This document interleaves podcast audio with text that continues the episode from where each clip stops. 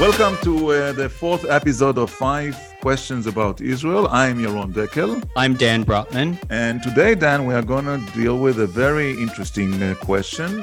What are Israel's obligations towards diaspora communities?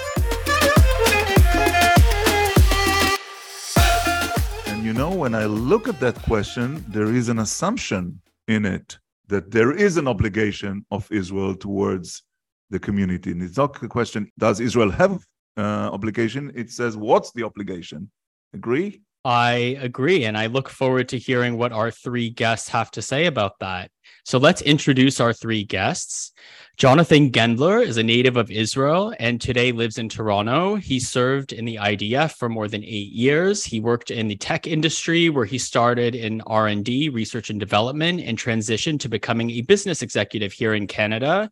Today, he manages his family's fine art business. We have as our second guest Yaakov Rabkin, professor of history at the University of Montreal. He has published several books and hundreds of articles on the history of science and contemporary Jewish history. His book on the history of Jewish opposition to Zionism is currently available in 15 languages.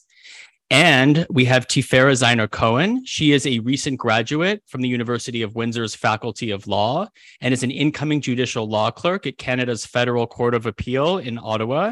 Tiphaera is a proud member of Toronto's Jewish community and an ardent supporter of Israel. Well, thank you very much for uh, taking the time. I wonder if you can tell us a little bit about your relationship with Israel, Professor Rabkin.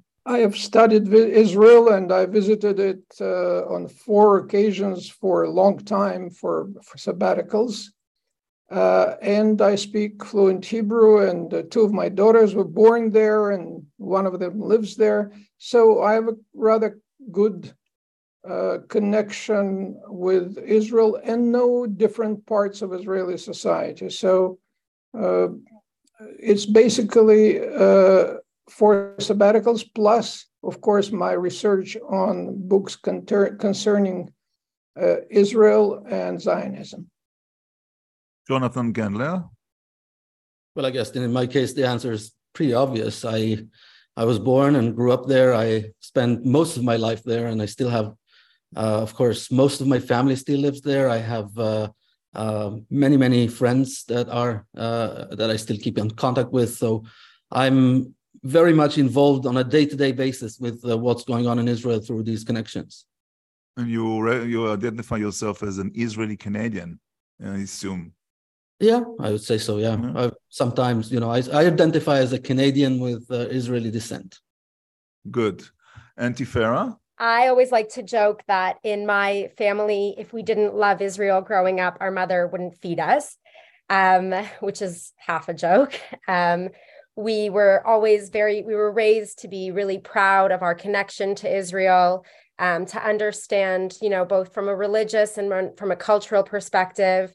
Um, i've been very involved with israel advocacy throughout my entire um, educational i guess career you could say. So uh, most recently i was the president of windsor law's uh, jewish students association where we dealt with a lot of um, Israel related advocacy. So I just got back from studying in a midrashet for a little bit, which was a totally different experience for me uh, in Jerusalem. And that was my, thank God, seventh visit. So I love Israel. And I, you know, even with all of its complexities, I think because of all of its complexities, I just feel very proud to have a connection to to Israel. Jonathan, uh, you mentioned that a lot of your family is still in Israel. How much are you following the recent developments in Israel?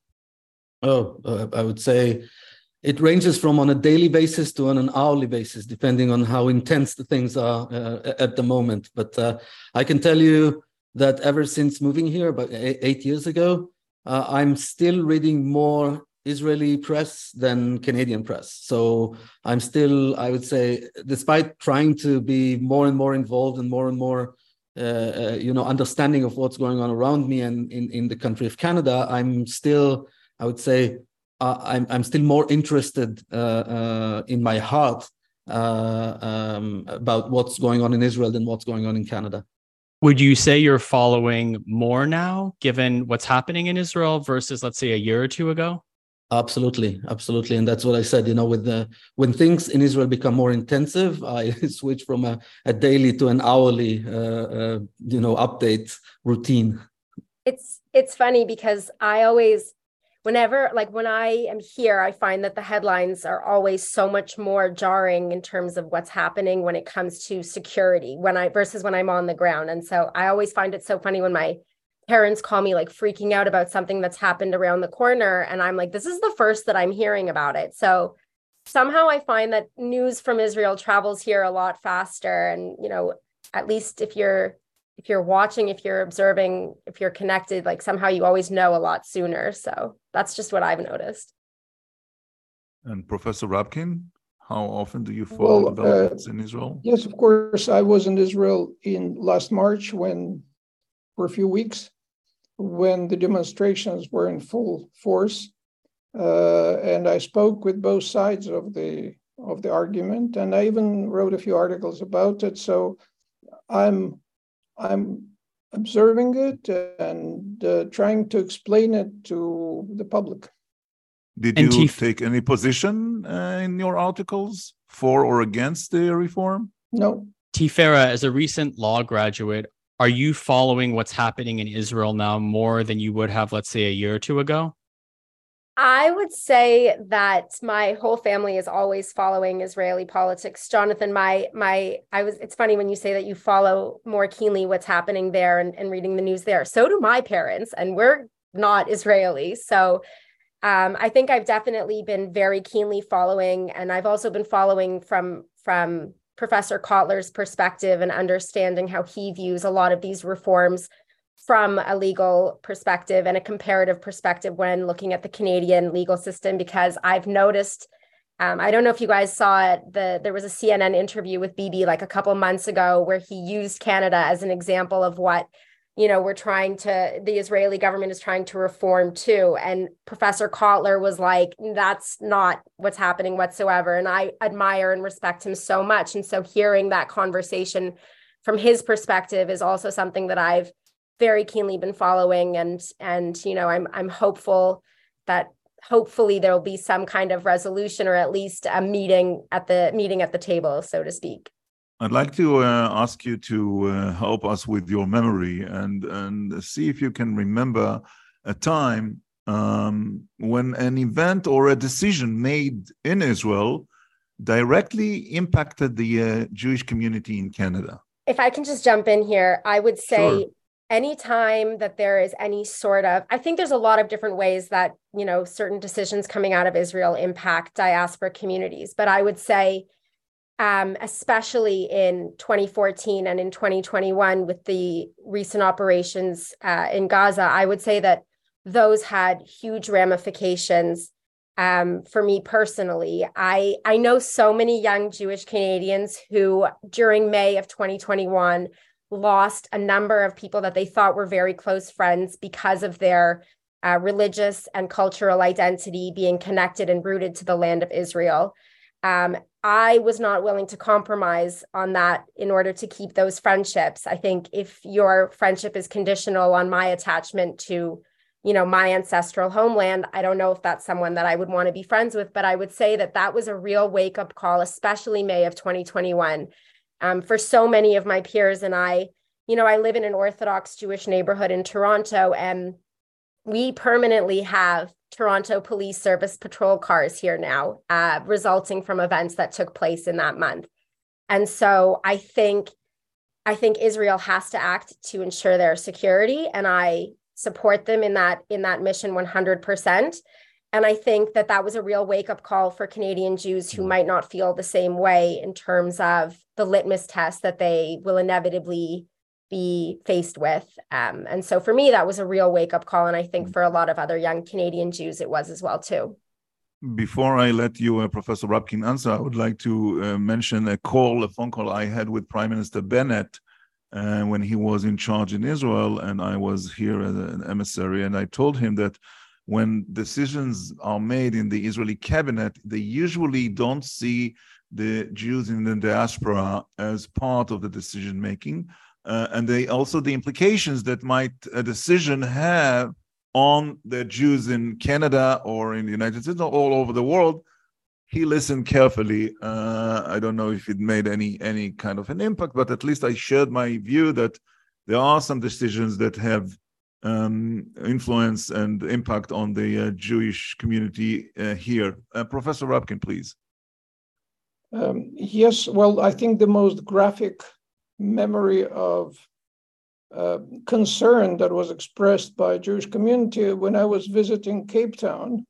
Uh, I think it was in, and in Cape Town, uh, I met for lunch uh, leaders of the Jewish community, and they said they shared their concern that whenever Israel uh, conducts an operation in Gaza or whatever, uh, they feel it because there are 800 Muslims in Cape Town, and they are express solidarity with Palestinians in Gaza. Uh, and I said, I said, well, what do you do? Um, oh, we stand 100% with Israel. I said, well, do you have you ever explained that Israeli decision making doesn't include your viewpoint? They have other reasons to make decisions. They didn't says, could you in your lectures say that? That we are really not responsible for what Israel decides and does. So there is a very ambi- ambiguous relationship. On the one hand, they stand, stand 100% with Israel. On the other, they don't want even to express the obvious fact that you mentioned that when Israel makes this kind of decisions, they do not think about Jews in Cape Town or in Montreal. Well, just to jump in there, so natural. So I I mean I actually used to work at the South African Jewish Board of Deputies in Cape Town and Tiphaera was born in South Africa. So I'm very familiar with what you're talking about. But even here in Windsor, so we are a city that's 25% Arabic speaking, and Tiphaera can attest to this. So I remember when we had that situation in 2021 and there were protests, uh, you know, pro Palestinian protests all over the city. We had a spate of swastikas that were sprayed all over the city. And I think people, some people really struggle to differentiate between the Israeli government and Jewish people. And as a Jewish community, we definitely felt threatened at that time seeing swastikas all over the city. Um, jo- uh, Jonathan, do you want to tell us your memories? Yes, so the event that I remember to have had the, the most influence on, on the uh, Jewish community here in Toronto since I moved here eight years ago were, were the clashes between uh, uh, Arab Israelis and Jewish Israelis back in uh, 2021. Um, I remember it specifically. I think it was the most, uh, um, the event that, that took out the most people out to the streets, both sides. And there were actual violent clashes between uh, uh, Jewish demonstrators and, and Palestinian uh, demonstrators or Palestinian supporter uh, demonstrators. Uh, and uh, I think beyond that, it also was the event that caused the most controversy within the Jewish community between people who thought that this was a sign of, of that there will never be a solution and that the you know Arab Israelis cannot be trusted, and uh, uh, others who thought that this is uh, probably a wake-up call and that we, Israel should do something about the relationship with its Arab citizens. Uh, but I think that both between Israeli and Arabs here in Toronto and within the community, this has been the most influential event. I actually just want to jump in on that point because, Jonathan, I, I totally respect what you're saying, but I have to disagree when it comes to um, the skirmishes that that happened here in Toronto. And I say this because um, my brother and I were physically assaulted that month. Um, my brother was chased down the street while, while a group of people told him and screamed after him that he looked Israeli and that they saw him. And we were both punched in the face and pushed onto the ground. And it was a truly horrific experience for me because we did not engage with anybody. We were walking down the street. So I don't think it was an equal both sides taking to the streets here to vo- voice what was going on back back in the land. I think that there was a lot of anger on both sides but i don't think it was equal in terms of people taking to the streets and seeking out you know fights to be had. So in that sense i think it was absolutely a wake up call and i agree with you there. I think it was a wake up call in terms of the anti-Semitism that the Jewish community in Israel facing from their external neighbors and the anti-Semitism that the Jewish community in Toronto faces from our neighbors as well. In that sense, I think there was a wake-up call that actually there might be something in common, you know, just the only differentiator being that I think the anti-Semitism back in Israel can take a much more lethal form than it does here.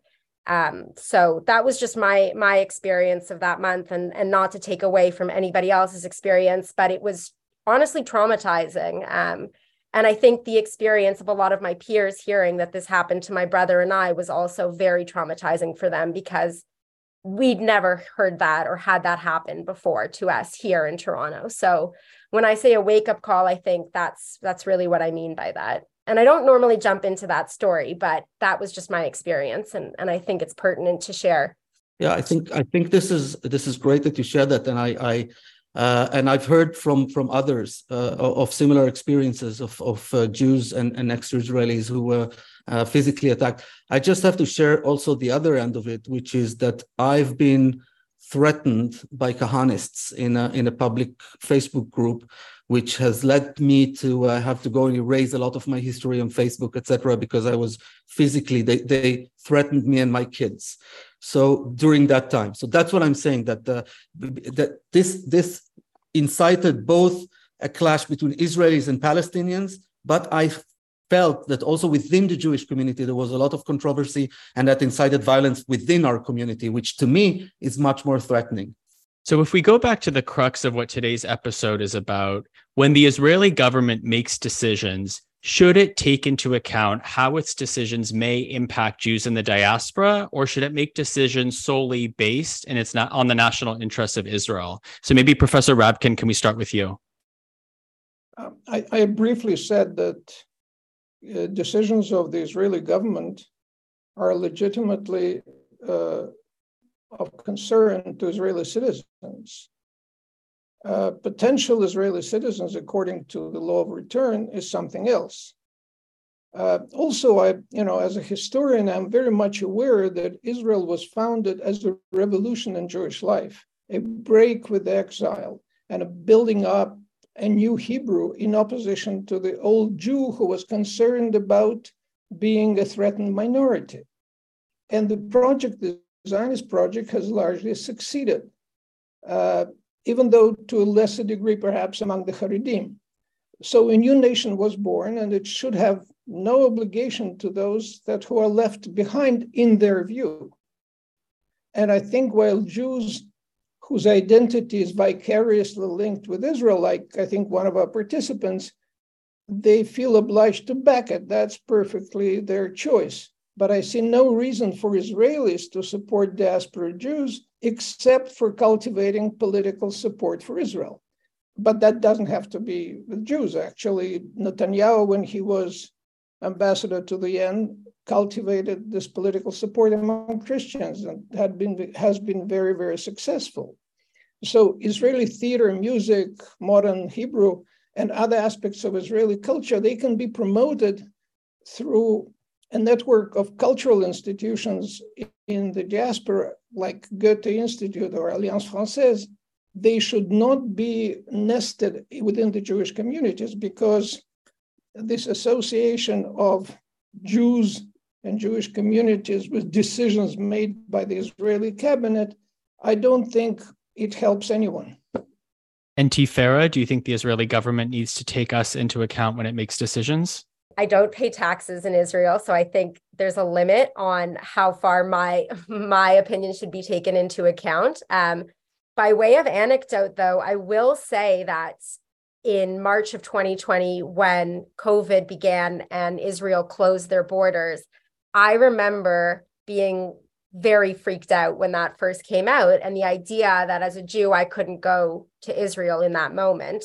And it makes perfect sense, but the I guess I, I guess how to put it like this primordial feeling was like one of panic of like Israel has always been in my lifetime you know an escape route. And obviously i'm speaking from the perspective as a descendant of holocaust survivors but i've always seen israel as a safe haven really. And so that was very scary for me. On the flip side i don't think my opinion should be taken into account when it comes to crafting domestic policies um, when it comes for example to you know economic perspectives or what have you i don't think i have a say on how you know citizens are being taxed.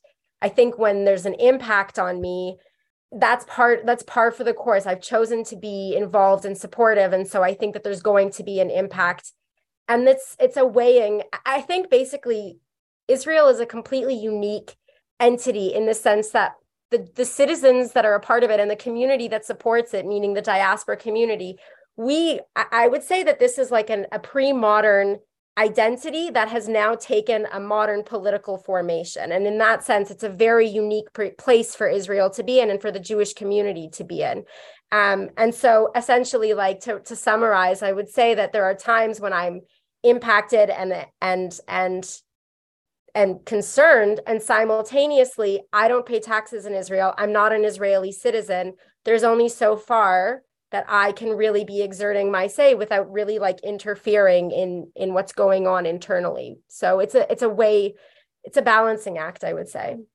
And Jonathan, right before we come to you, I'm also going to add that, you know, the current judicial reforms in Israel are also dividing the Canadian Jewish community. So we have a lot of conflict here at home as the result of what's happening internally within Israel. Do you think people in Israel realize how the what's happening right now is affecting us outside of Israel in terms of dividing our own community? Yes, I, I actually know for a fact that they do. Uh, I have uh, friends who are following very closely uh, also what's going on in terms of uh, protests or, or activities outside of Israel. Uh, you know, movements like uh, UnXeptable are, are followed very, very closely also in, you know, in the Israeli media. And I can I can tell you also that I've I know that that uh, Israelis on the side of the protest are also trying very actively to uh, recruit people uh, in in uh, uh, Jewish communities all over the world to join their uh, struggle against these reforms. I would like to. we are, we are going to wrap up soon, and I, would like to ask you more a general question.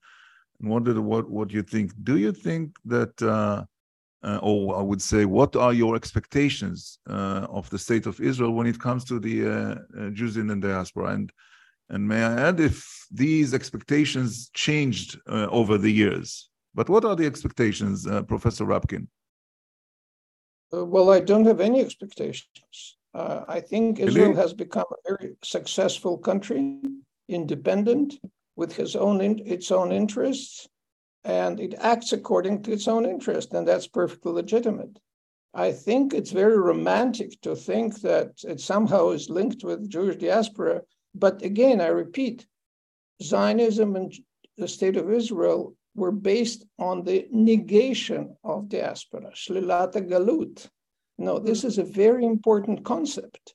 And I think that the new Hebrew who was born, like one of our participants, knows perfectly well that the, about the revolutionary character of Zionism. And I think it's, uh, for me, illegitimate to expect Israel to do anything in particular for Jewish communities, except, as I said, if someone wants to learn about modern Hebrew language, and there would be like Alliance Française that teaches French, and that there will be Alliance Hébreu that teaching Hebrew, or Goethe Institute. This is the kind of thing that Israel doesn't do, and I think it should do because there are many non-Jews who are very would like to do this.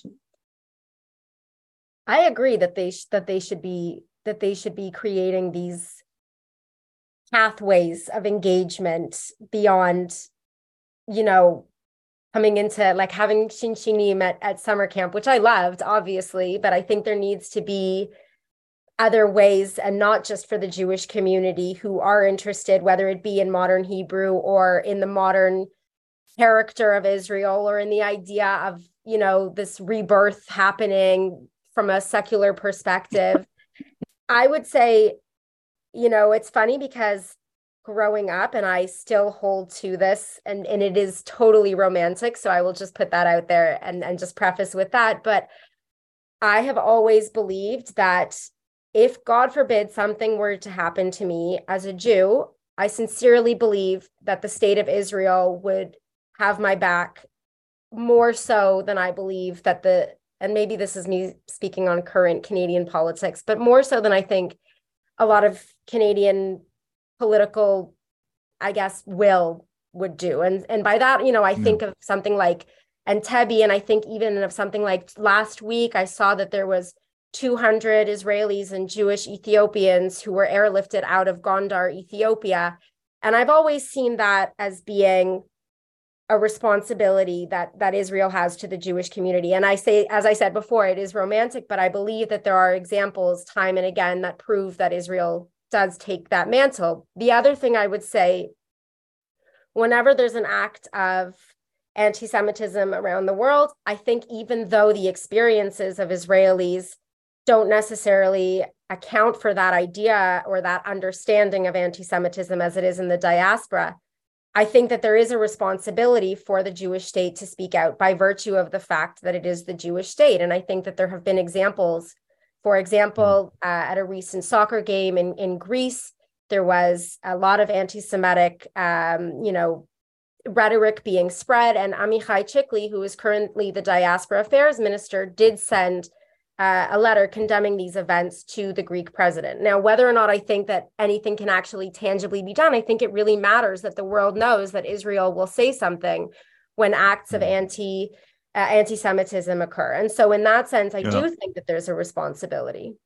But I, I think if I, may, if I may interject very briefly, earlier you said it's a pre-modern identity. It's a kind of a pre-modern identity, and you gave a very good example that you rely more on your tribal belonging than on liberal democracy. And this, in fact, is a sign of demodernization of contemporary society. It's, Jonathan, it's do you have? I actually just want to very, very briefly respond to that and say that I don't see these things being at odds with each other. And I think what's interesting is that I think what we're seeing right now is a tear within Israeli society where there is this belief that these are at odds with each other. And I remember grappling with this question, like as a young teenager, being like, oh, I didn't, is a Jewish democracy possible? I don't know.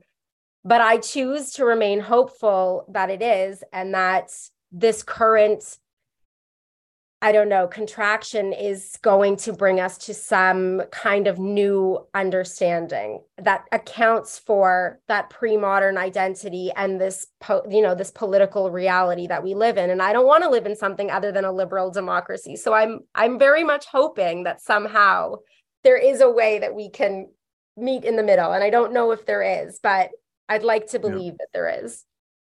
Jonathan, uh, do you have any expectations from, from Israel towards the diaspora?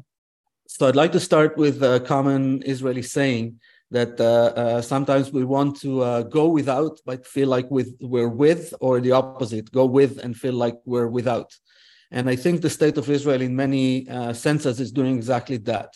Uh, the state of Israel needs to answer itself the question of whether it is still the home of the Jewish people as a whole, uh, mm-hmm. or is it a modern Israeli country and Jews are Jews and uh, uh, and it doesn't necessarily uh, uh, um, have to uh, be a connection between the two things. if the answer is the latter, then of course Israel owes nothing to the Jews in the diaspora, and it shouldn't even take their opinion into consideration because it might be biasing uh, and and that's it, full stop.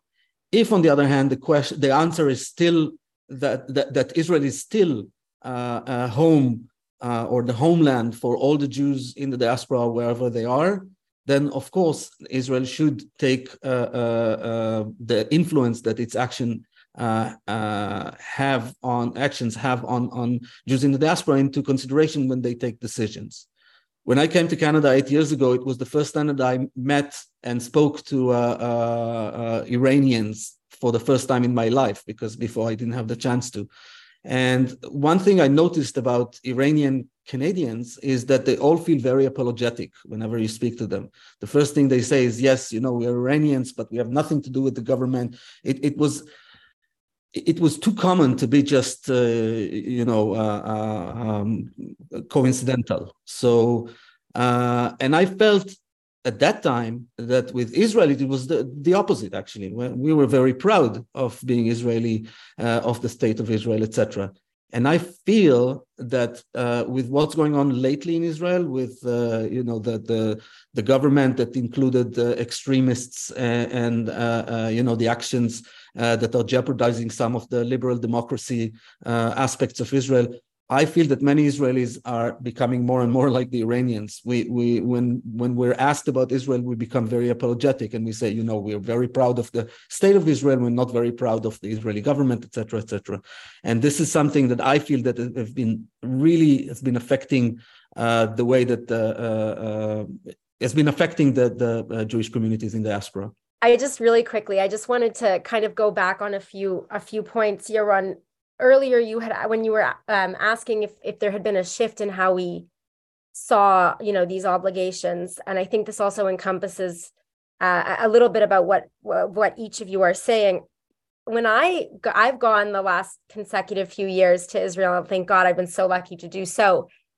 I always joke that there is absolutely like Israelis are like a new Jew. And those of us in the diaspora are kind of, you know, we're a lot softer, I would say, or at least in my opinion, I'm definitely a lot softer um, than than you know the Israelis my age. And so I do see it's kind of Professor Rabkin, what you were saying earlier, there is a distinctive Israeli identity that is wholly like wholly separate from the Jewish, the larger Jewish, I guess, realm in which the state operates right now. And and i think that also speaks jonathan to what you're saying in terms of what what israel you know israel has some questions that they need to answer themselves in terms of what identity they really want to be ascribing to. Is this going to be a religious jewish state or is this going to be a state for the jews modeled on liberal democracy? And i think that's been at the heart of of the israeli the zionist project for the last, I would say, even before Israel's existence. And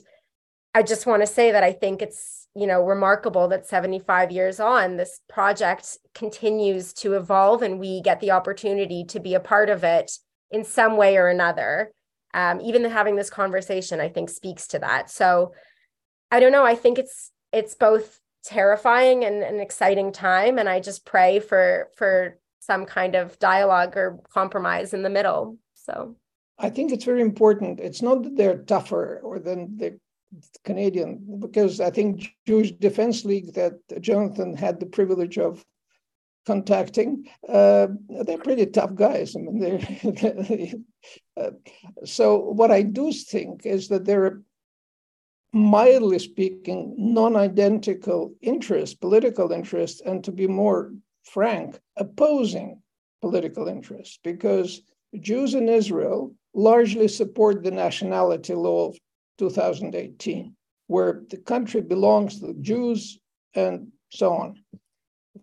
If today in Canada someone would say it's a Protestant Christian country and we tolerate others, but essentially it's, it would be totally unacceptable. Mm. And the percentage of French Canadians in Canada is about the same as the percentage of Palestinian citizens of Israel.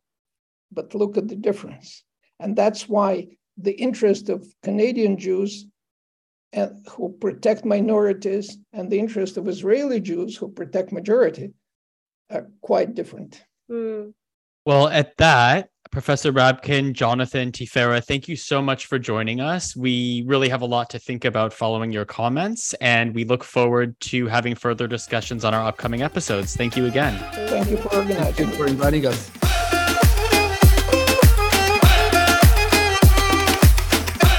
And with that, I'd like to thank Jonathan Gendler, an Israeli expat living in Toronto, Professor Yakov Rabkin from Montreal, and Tiphaera Ziner Cohen, a law clerk from Toronto.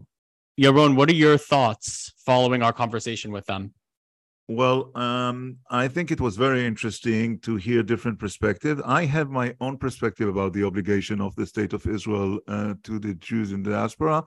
And it goes back to the fact that uh, the Israelis do not study about the Jews in the diaspora at, at nowadays. It all, if you look at the textbooks and the uh, curriculum in the high school, so it all ends mainly when the Jewish state was born in 1948. and then the Aliyah, Aliyah from from Northern Africa, uh, but not not how do Jewish life, uh, how does Jewish life look today? When someone finishes high school, they don't know. They don't have anything about the conservative reform. Nothing is being taught about the reform movement.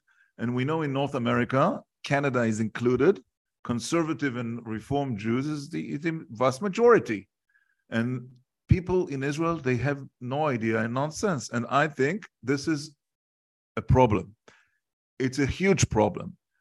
I can't see how it's going to be fixed, but the fact that the uh, teenagers finishes school before going to the army and then continue to the university have no sense how Jewish life looks at the diaspora in Canada or in the United States or other places in the world, it's a big, big problem and it should be fixed. This is something that this is an obligation of the Ministry of Education, and it doesn't matter who is in charge in the Ministry of Education. Of Education, the fact that people in Israel have no idea what is the reform and the conservative movement and how Jewish life looks like, it's a problem of the Ministry of Education of Israel. Period. But but do you think that the Israeli government should take diaspora Jews into account when it makes decisions? Uh, I told before that I had a conversation about that with Prime Minister Bennett. I, doubt if, when it comes to a question of security, uh, any uh, government will will think of the Jews in diaspora. But the the government, the cabinet, and the Prime Minister and the Minister of Defense and the Minister of Diaspora, they should know that once a decision is made, it will have an aftermath in Toronto, in Los Angeles, in San Francisco, and in Atlanta. It will have in Vancouver and in Ottawa. And the fact that they don't, it's not in the screen at all, this is a problem because the obligation might be that once there is an operation to secure the life of Israelis, and the decision is made by the by the cabinet elected government of Israel, they might need to do some work coming to Vancouver, to Toronto, to Atlanta, to San Francisco, to Ottawa, to Windsor, to speak, to explain, to talk with the Jewish people, to give them support, because this is the Jewish people and the, the state of Israel is the center of the Jewish people. So I think decision will be made according to the uh, security, but then work should be done and support to the Jewish communities around the world. But I think it, again, it raises the question: What about our security? So, you know, again, we alluded in the episode to what happened in 2021. And because of what was happening in Israel, that actually impacted our security here. And we were basically left to fend for ourselves. And we weren't receiving support from Israel on our own security. So again, I agree with you. I don't think people in Israel always realize how what happens there impacts us in the diaspora. But I'm happy that we had this conversation with our guests and opened this dialogue. And we have a very interesting episode coming up our final episode with guests is going to focus on whether your views on Israel as members of the Canadian Jewish community are represented by our mainstream communal organizations. We'd love to hear from you, the listeners. You can email us at israelquestions at the cjn.ca. And I'm Yaron Dekel. Thank you very much. And I'm Dan Brotman. You'll hear from us soon.